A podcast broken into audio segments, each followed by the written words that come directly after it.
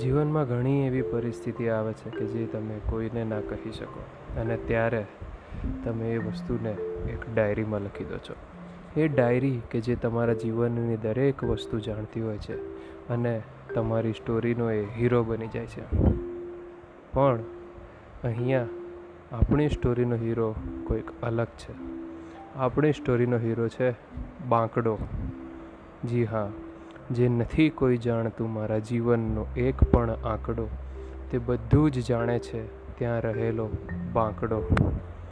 તો શું છે આ બાંકડો અને બાંકડાની સ્ટોરી તે જાણવા માટે જોડાયેલા રહો મારી, એટલે કે પંકિલની સાથે. નમસ્કાર.